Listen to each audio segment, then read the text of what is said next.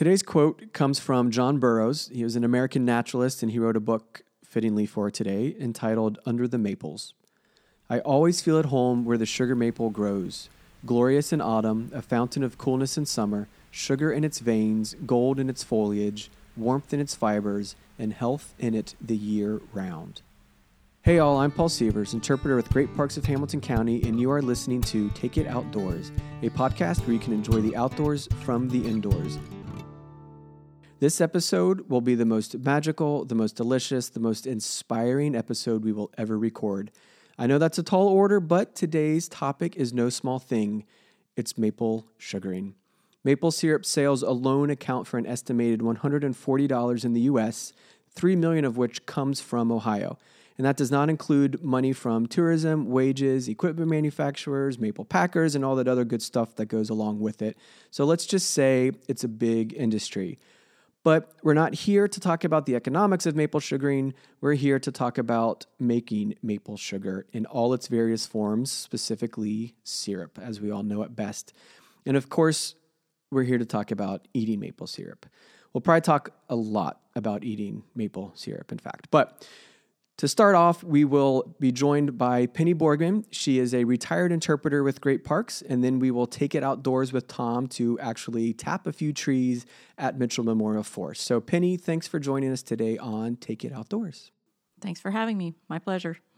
All right, so to start off with, what is maple syrup? I mean, a lot of people, it kind of surprised me how many people have never actually had real maple syrup. They think of the brands that you buy at the store that's not real maple syrup. So what what is real maple syrup? Well, first of all, to me maple syrup is a symbol representing that nature is coming to a close with its winter season and spring is just on the horizon. So it, it's representative to me of that whole waking up, moving from one season to another. And maple syrup is, is a product that's made by harvesting the sap from the sugar maple trees and converting the sap then into a sweet, thick, sticky syrup.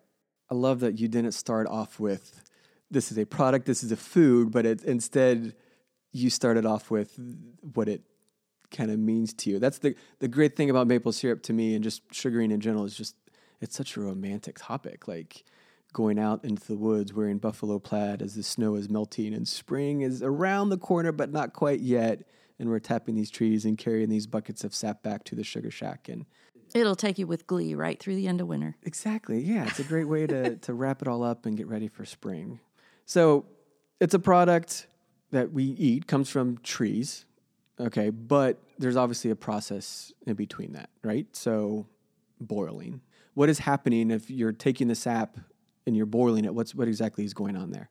Well, when you gather the sap from the trees, the sap is comprised mostly of water.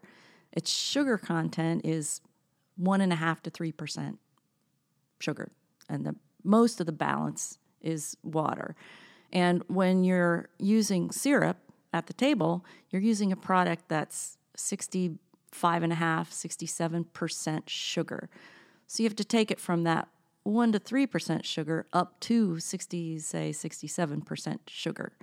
So you can see that you have to concentrate it quite a bit. And when you boil it, um, that boiling process is um, via steam removing water.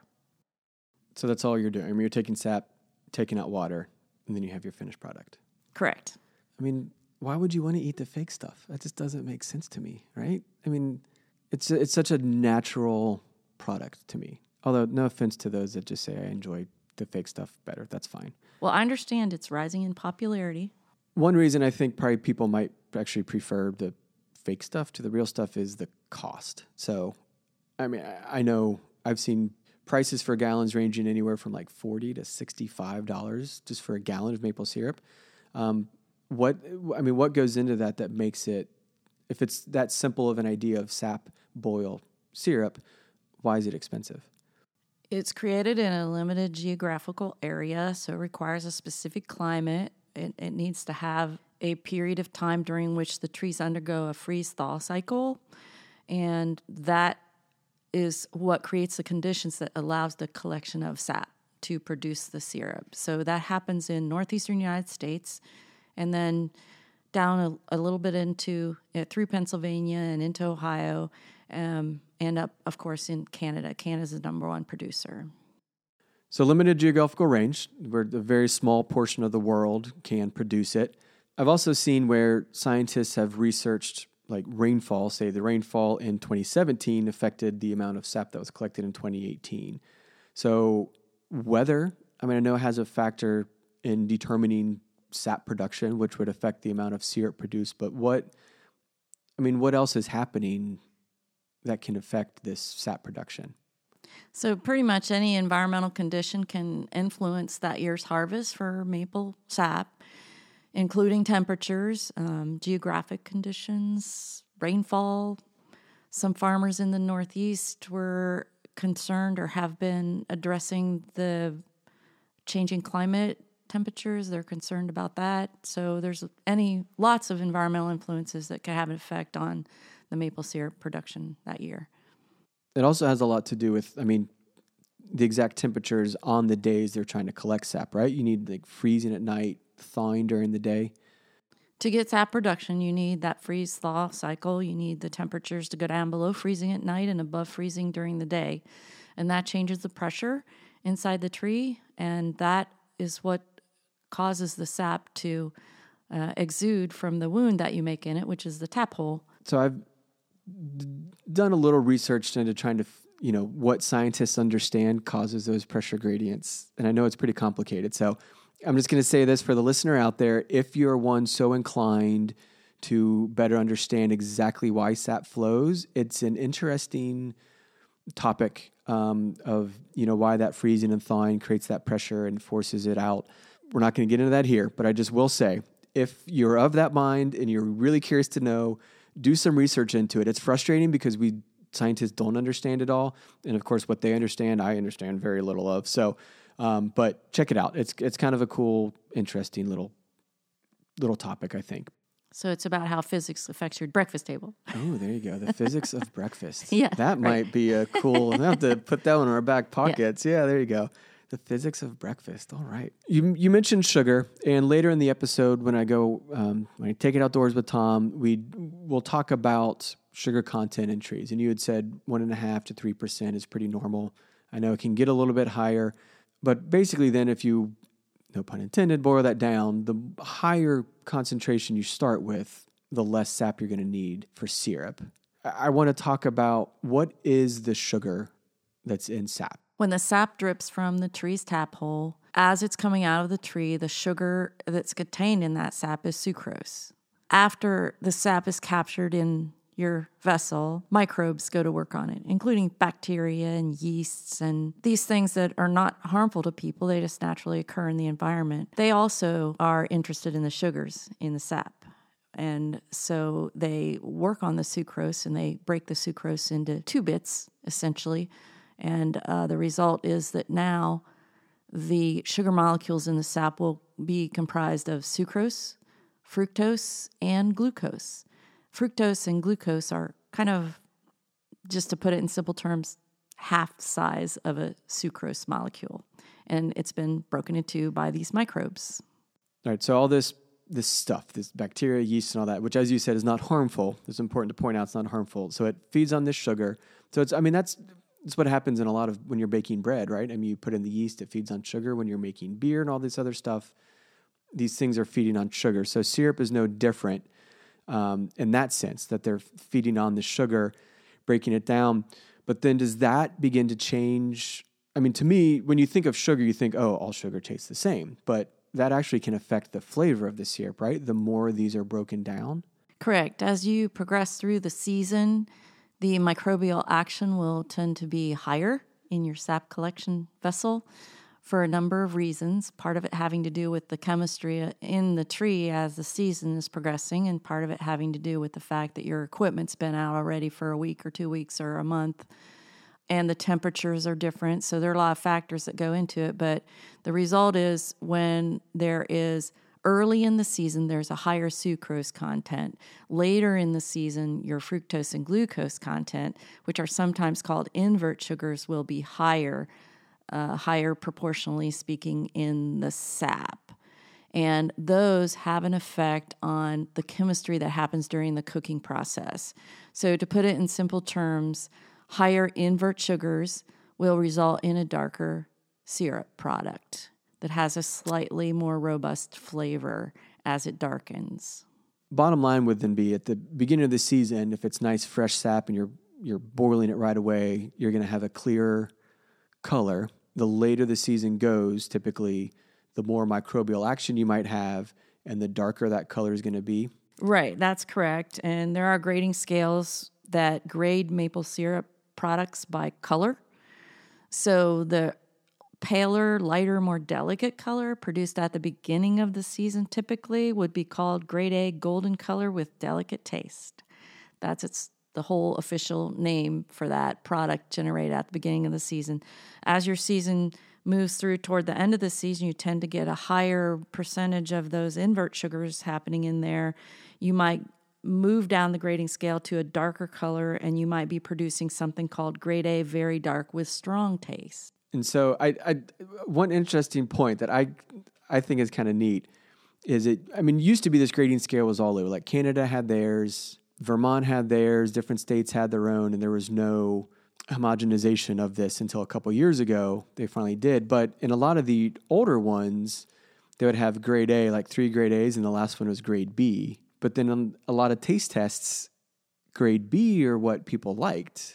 So then they got rid of grade B because that sounds like it's less quality. So the point I'm trying to make is that just because these are changing, and they changed it all to grade A because the quality is no different, right? It's just whatever flavor you prefer. Correct.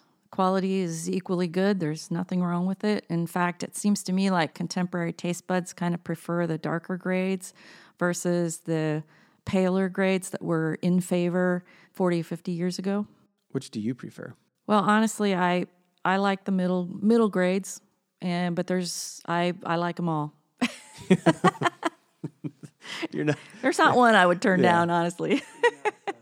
There, there there actually is a, a, for for maple syrup scientists there's and, and um, precision cooks and academics who want to pursue you know more details.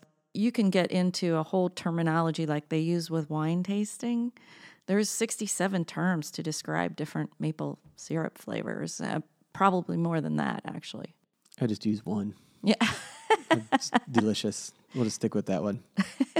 I, w- I want to talk about different maple products because we all think of maple syrup but in when you go into the history of maple sugaring which could really be a whole nother episode. I mean, it's a fascinating history um, that even deals with you know abolitionists in the the uh, 19th century or even before that, even 18th century.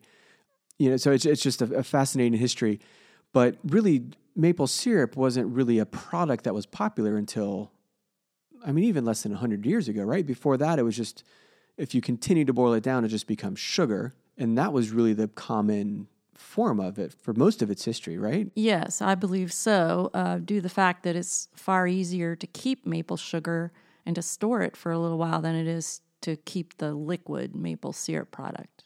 So, when I mean, when the Native Americans would have made it, they probably would not have carried around a lot of syrup. Syrup weighs, I think, eleven pounds per gallon, if I if I remember right. If they're moving around, they're not going to carry that, but sugar is obviously going to weigh a lot less.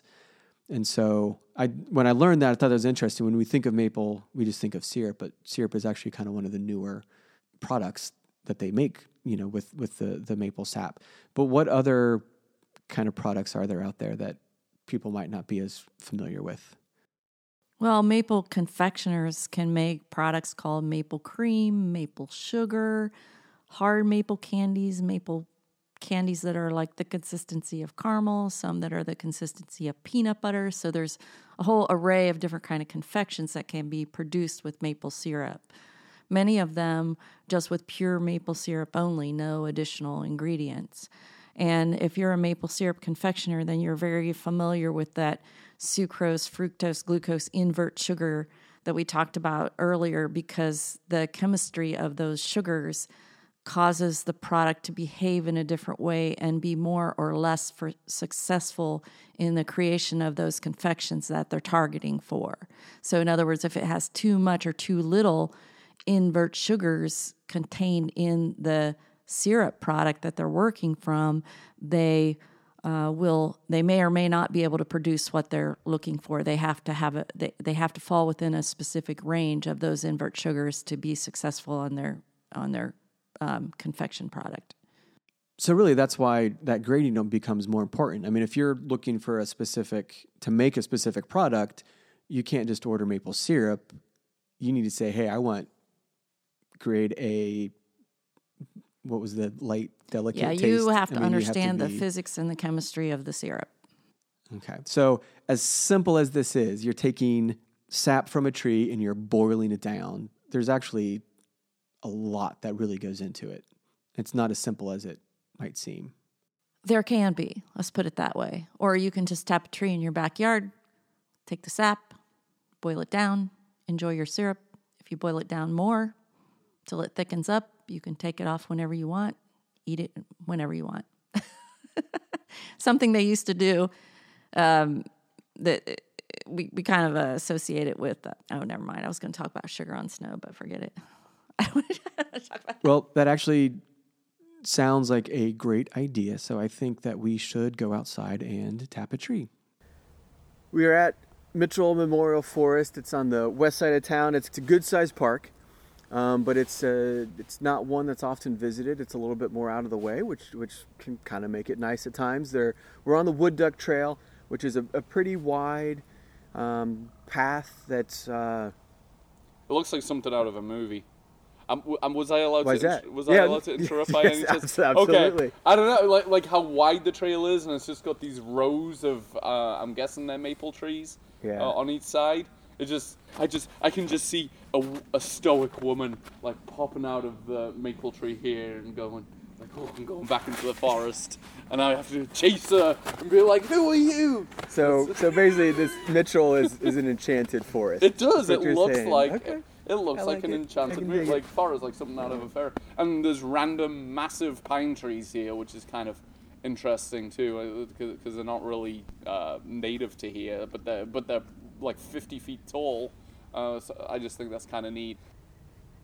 We are here today, as Tom mentioned, there's a lot of maples on this path, and we are here to talk about uh, how to tap a tree. So, previously, you heard us talk to Penny Borgman.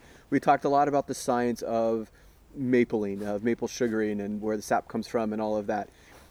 Now we're going to talk about you might say, hey, you know what? I don't care about the science. I just want to make maple syrup. Well, this part is then for you. We're going to tap a tree. We're going to talk about the whole process. Um, so we're going to head down this path, find a good maple tree, and go from there. Let's get uh, your stuff here. I can carry some if you need me too. I got so into um, maple tapping and maple proper maple syrup and all that good stuff. I, I did. I found a tree that close enough to ten inches. Yeah. you know, maybe a little bit smaller than it, but I, I really wanted to try it. So, um, and uh, yeah, I got a I got a good three or four ounces of maple syrup. So it was. It was There you pretty- go. Tapped. fun. I have one maple tree in my yard, and I tapped it for the first time this year. I've already tapped it, so I tapped it in mid-January, which the weather forecast looked like there'd be a really good flow, and then it got just too warm. Then the next week looked really good, and then it just got too cold. So, kind of keeps to the whole idea that February is kind of the best time Mm. to tap. But I still got some sap, so I'm not. Uh, I'm not upset. Well, there you go. I'm addicted to proper maple syrup now, and just the whole idea of just getting something from the forest that's Yeah, something just so, so, good and requires so little processing. What about? Uh, actually, what about this one right here? That's a nice one. I like the look of I that like one. This one. You know, you know what it's like, Paul. I, I, I'm gonna. I, I guess I'm still not out of the holiday mood. It's almost like finding that perfect Christmas tree. When it just glows in front of you. Yeah. Oh. Yeah, exactly. The music starts playing. You can find there's plenty of places to buy sugar maple equipment. None of it's really that expensive. And if, especially if you're doing this in your backyard and you only have, say, two trees, you can do this actually really cheap. Um, you can get a spile or the spout or the tap, whatever you want to call it. Um, you can get plastic ones for, I mean, they can run like 85 cents. You can use an empty milk jug, just cut a hole in it to stick it over that. The cleaner it is, the healthier it's going to be for the tree, and the more sap you're going to get. If you stick something in there with bacteria, that tree is going to react to that bacteria much quicker and seal off the hole that you made, and the sap flow is going to slow down and come to a stop. If it's clean, that reaction from the tree is going to be slower, and so you're going to have a longer season of more sap flow.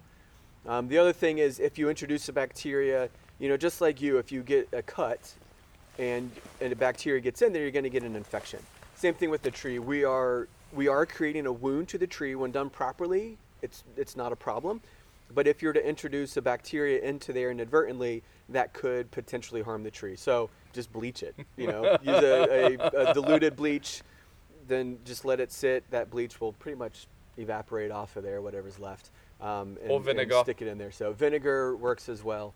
Um, just make sure those things are clean.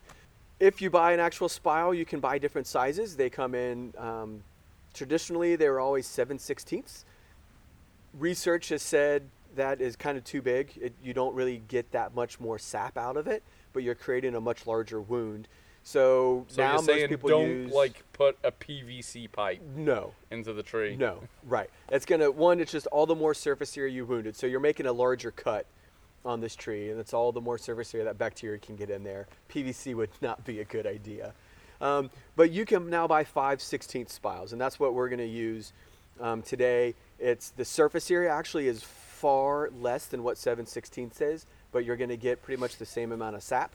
Um, so that sap ratio or sap to size of the wound ratio is, is good at 5 16ths. You're going to get plenty of sap and you're still going to be protecting that tree. Now, why we have we do we only have one spile? Like, couldn't we just put like five spiles in here and get five times the amount of sap? You can put five spiles in there, but one, you're not going to get any more sap out of it. Two, you just created three to four extra wounds that, so you've three to four times the chance of hurting your tree. Because it's all about pressure. Everything is all about pressure when it comes to getting sap.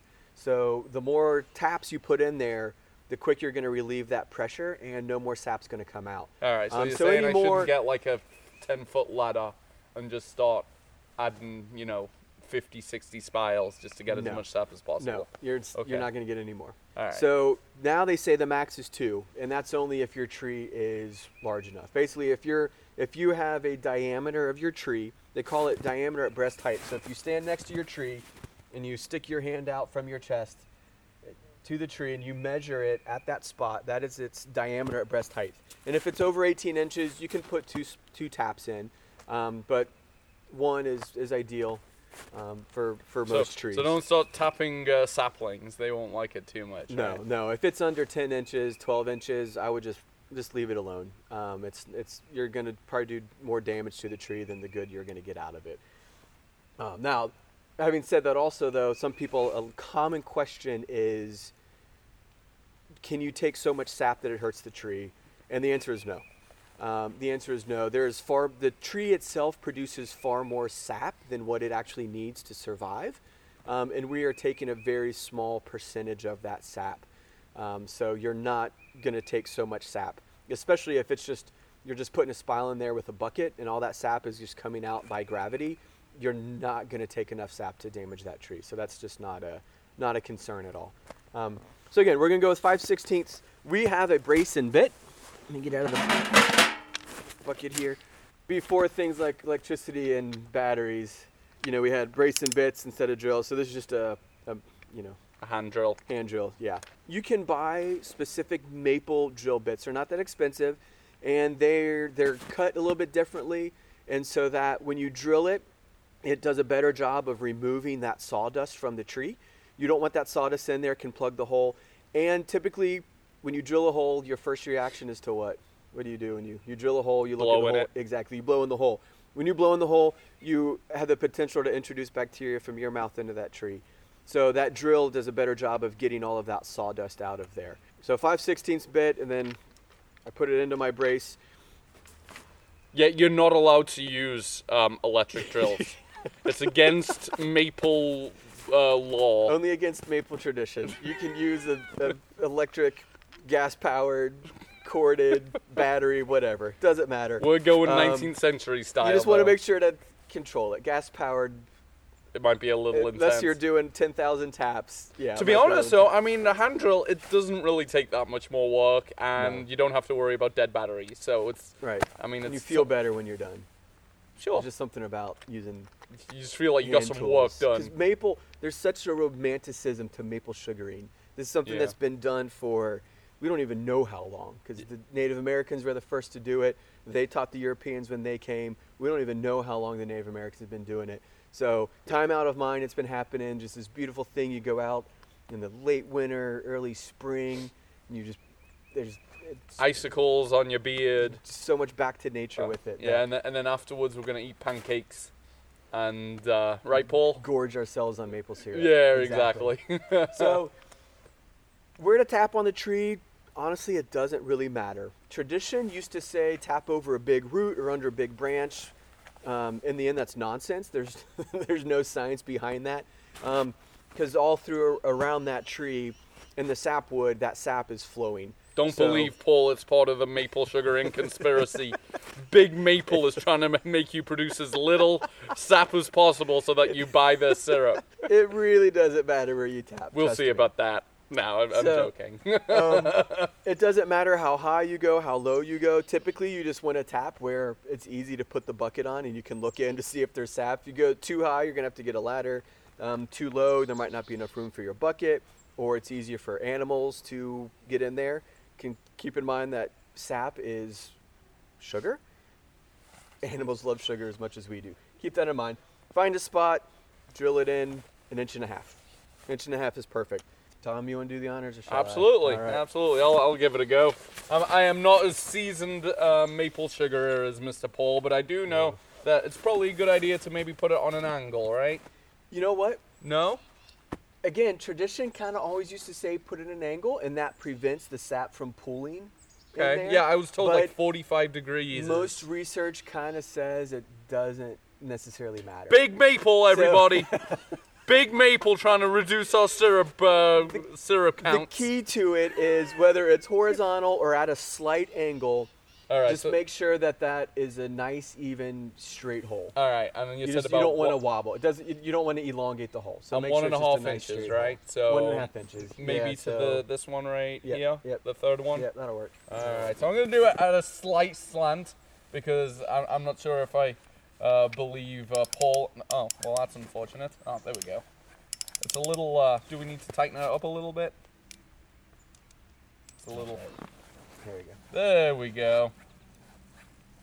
So to that third one. So now, as he's tapping, we're looking at the color of the wood coming out. So going through that initial bark, it'll be darker, which we saw, and now what's coming out is nice, creamy white uh, shavings, and that's what you want. That means you're going into good sapwood where that the the sap is going to be flowing. If you hit what they call um, stained wood, so it's going to be darker brown color, that means that that area of the tree there's no um, there's no healthy vessels anymore, so you're not going to get any sap. So if you're getting that brown stuff, just stop, find another place. You want that nice creamy white, which is exactly what we're getting out of this tree right here. Well, you think that's pretty good, Um, good, I think Paul? that's perfect. Yep. You how do you reverse this guy? Twist it there. Now do it. Yeah. There we go. Yay! So now we have our 5 16 hole. So the next I, step is you know what? I was standing there and I was like, I need to, I need to blow. we already got sap coming out. Way! Look at that. Sap is already coming out. I love it. I Good love it. I love it. All right, here's our bucket. So our buckets, get our tap. So I have my the spile, the spout, the tap, whatever you want to say. I'm gonna set it there and I'm gonna hammer it in. Now, this is not a big hammer. This is not a big hammer at all. Um, you don't need to use a big claw hammer because You don't want to knock over the tree. Exactly. So if you hit it in too hard, if it goes in too far, you're not going to get as much sap. You run the risk of, of cracking the tree, which is obviously creating a much larger wound than you intended. Could introduce a lot more bacteria and hurt, harm that tree. So you just want to do, set in there, just do a nice gentle tap. Um,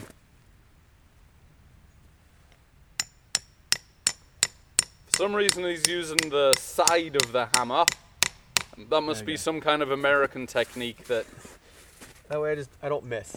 This is a again this is a small hammer. The head of it's pretty small. I don't miss if I'm using the side. The spile is in there. Look Oh, at that. look the that. Sap is right running out. and dripping out. Oh, I can't wait to taste it. I know. I'm gonna right. try it right now. So let's um, get the bucket on there. So I'm just gonna put my mouth under it first. Probably tastes like water, right, Paul? You know, 90 some percent of what I just drank is water, but I can taste Can you? even if it's just that two to four percent sugar. Honestly, I can looks, taste the sweetness. It looks more cloudy than. Well, I think a lot of that's still just some of the little bit of sawdust that's left in there. Oh, okay. So that'll that'll come out. I mean, Um, it's really coming out. In fact, I'm gonna I'm gonna move the microphone here. I want to get that, that nice tink.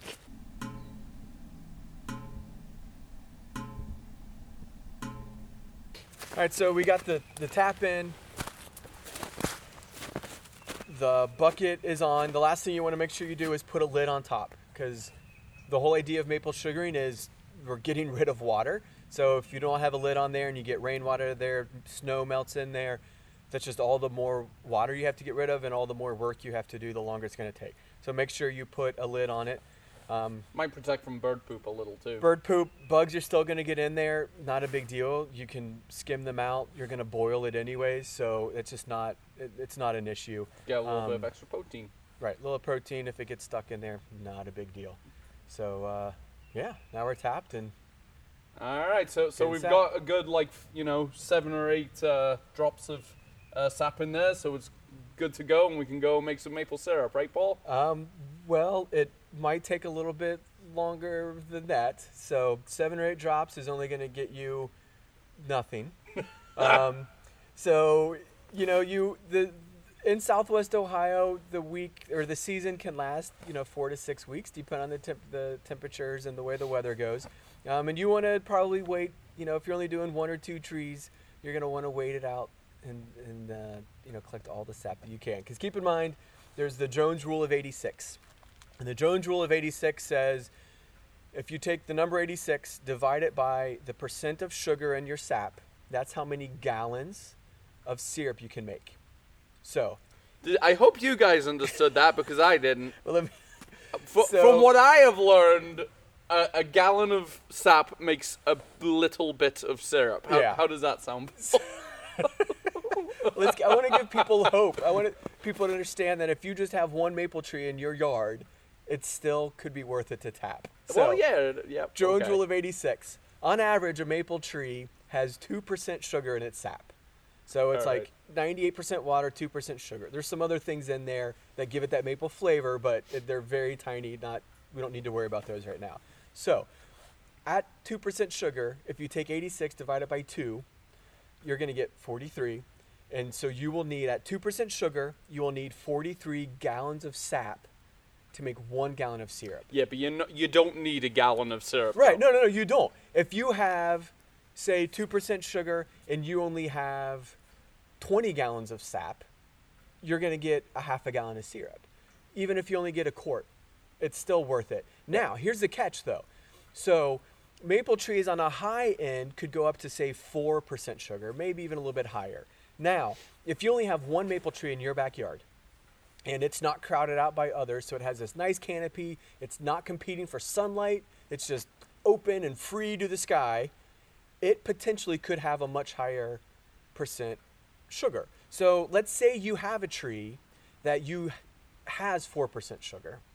And let's say it's a really good season and from that one tap you might be able to get say 10 to 20 gallons. So let's say in a perfect situation, you get 4% sugar, you get 20 gallons, right? Now, if you go back to that Jones rule of 86, divide it by 4, suddenly you get 21 and a half. So in a perfect situation, from one tree and one tap, you could almost get one gallon of syrup. And Now that's perfect, but either way, that's to say, hey, even if you only get a quart, or even if It's still to, worth your to be honest, I mean, if you have a family and you have kids, even just making a few ounces, making seven or eight ounces, it's fun Right. because it's, It's- something that you made from something in your very own backyard. So Right. you know, And- you don't, you don't, you don't even, as I said, if, uh, you know, you have a, you have enough time to make a couple of gallons of sap, sap, and you want to boil it down to see how much syrup you get. Maybe, maybe you get enough to fill a, you know, a little, a, a little jar, and you know, you can have it on maybe a, one breakfast. And I, I, I- think it just It's sounds kind it. of fun. so. it's absolutely worth it. Yeah. And as far as boiling it goes, you don't have to have a big evaporator. Nope. Um, you know, I've done it on a turkey fryer. Those actually work really well. You can control the heat easily with the propane. Um, you can just put it in the the big pot. pot. Thank you. Yes. I don't know why that word's not coming to my head. Um, the key though with boiling is the more surface area, the better. Because the more surface area, the more Yeah. steam will be able to evaporate quicker, and it'll take less time. I just- um, so I if you just- have like a, a even a, a bigger pan that you can put on top of there, that's a easy way to do it. The only thing that I'd suggest not doing is doing it inside your house. Yeah, you would never want to do that.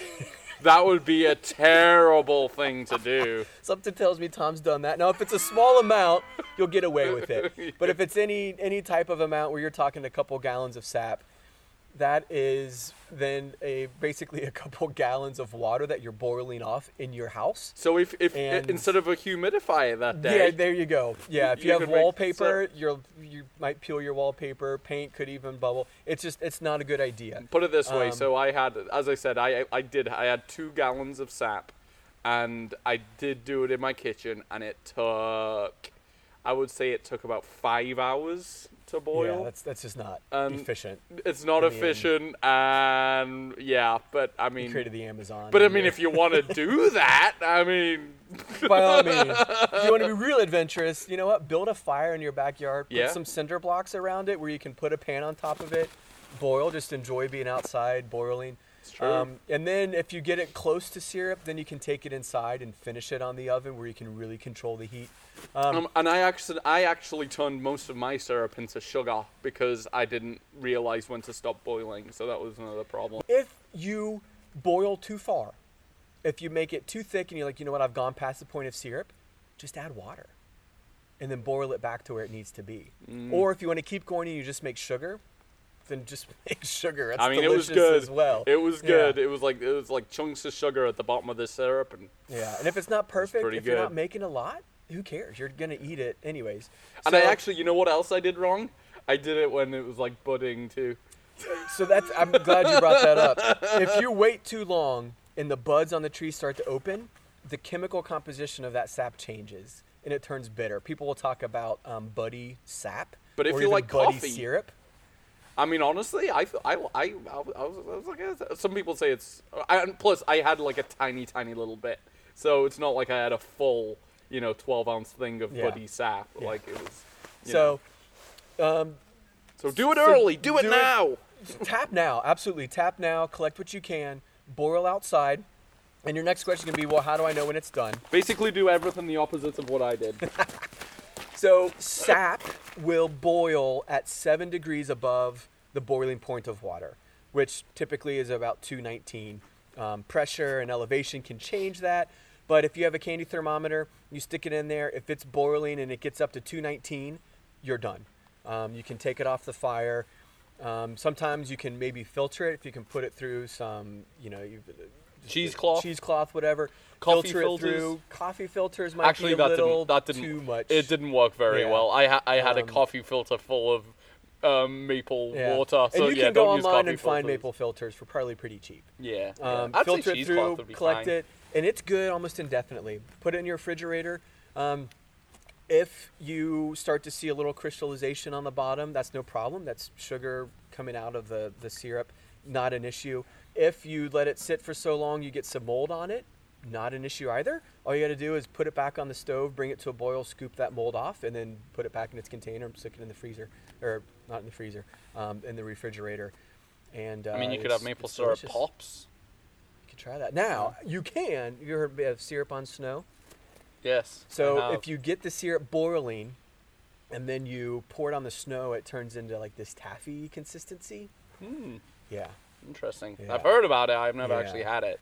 And it's good. Maple syrup is good on everything. It's good on toast, obviously pancakes, waffles, uh, French toast. It's good on ice cream. If you mix some in milk, This is gonna get It's delicious. This is gonna get more personal, if, and you can stop me if it is. I can always but edit. A certain interpreter's cholesterol has been a little higher than it should have been the past few months, and in order to try and get it down for my doctors, I've been eating um, oatmeal. But oatmeal and real maple syrup, it's made it um, edible. that was my breakfast this morning. Was it and really? when you throw in black walnuts, uh, no, I did not. I'm not that fancy, Paul. try it. try it. Black walnuts, not just English walnuts. English walnuts are good. Black walnuts, a bitter, flavor, supposedly. kind and, of. Not a not a bad bit. Yeah, and, and the shell bad is incredibly hard, so you're supposed to Well, obviously, don't eat the shell. Find somebody who's already done all the work. Get some of just the nut meat from them. Throw it in oatmeal with maple syrup. Hi. How are you? Good. Good. Hi guys. Come. Hello. No. Come. Come. Alrighty, well, I think that was a pretty good, uh, pretty good tapping session, Mr. Paul. I think so. I just have to. We'll come back. We'll collect the sap. Well, actually, one other point that I need to make: if you're gonna collect sap, you know, through the season, you need to keep that sap cool until you boil it. And when I mean cool, Mm. like basically, you should freeze it. If it goes really above like 40 degrees, it's gonna start to turn. Um, it'll turn yellow. It'll turn. It just the flavor will be off, and when you're boiling something, if the flavor's off, all you're doing is concentrating that flavor. So it, that could, even if it, the sap just tastes a little bad, that could make the syrup taste really bad. So check it every day. You're not going to get sap every day. Don't worry. Um, you might get a couple days where it's a little warmer or it's too cold. You're not going to get anything. Leave it up. It's going to be fine.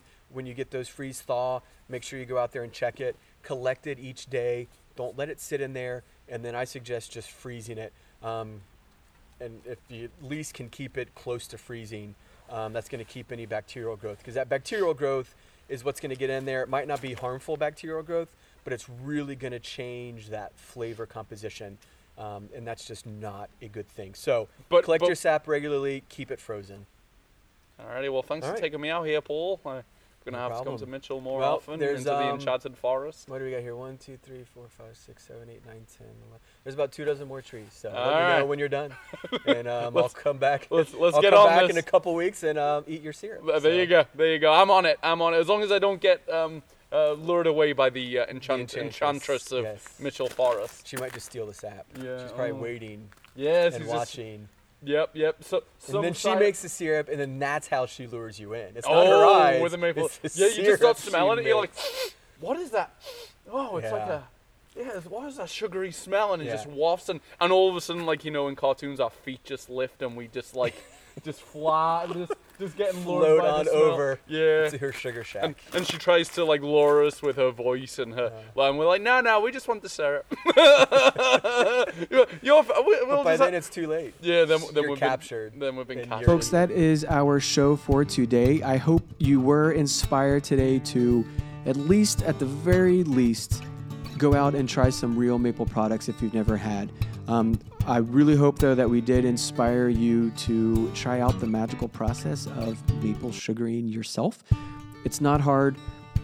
A lot of the things that you need are already around your house. So all you really need is a maple tree. And if you don't have one, maybe your friend does. Maybe your neighbor does. Find a maple tree, tap it, collect some sap, make some syrup. You'll thank me later. For more information on all the great parks and specifically Mitchell Memorial Forest, all of our upcoming programs and events, head over to greatparks.org. Thank you, Penny, for joining us today. And of course, thank you, listener, for joining us today on Take It Outdoors, a podcast where you can enjoy the outdoors from the indoors. Check back next month for our next episode. And until then, I'm Paul Sievers. Get outside, enjoy nature.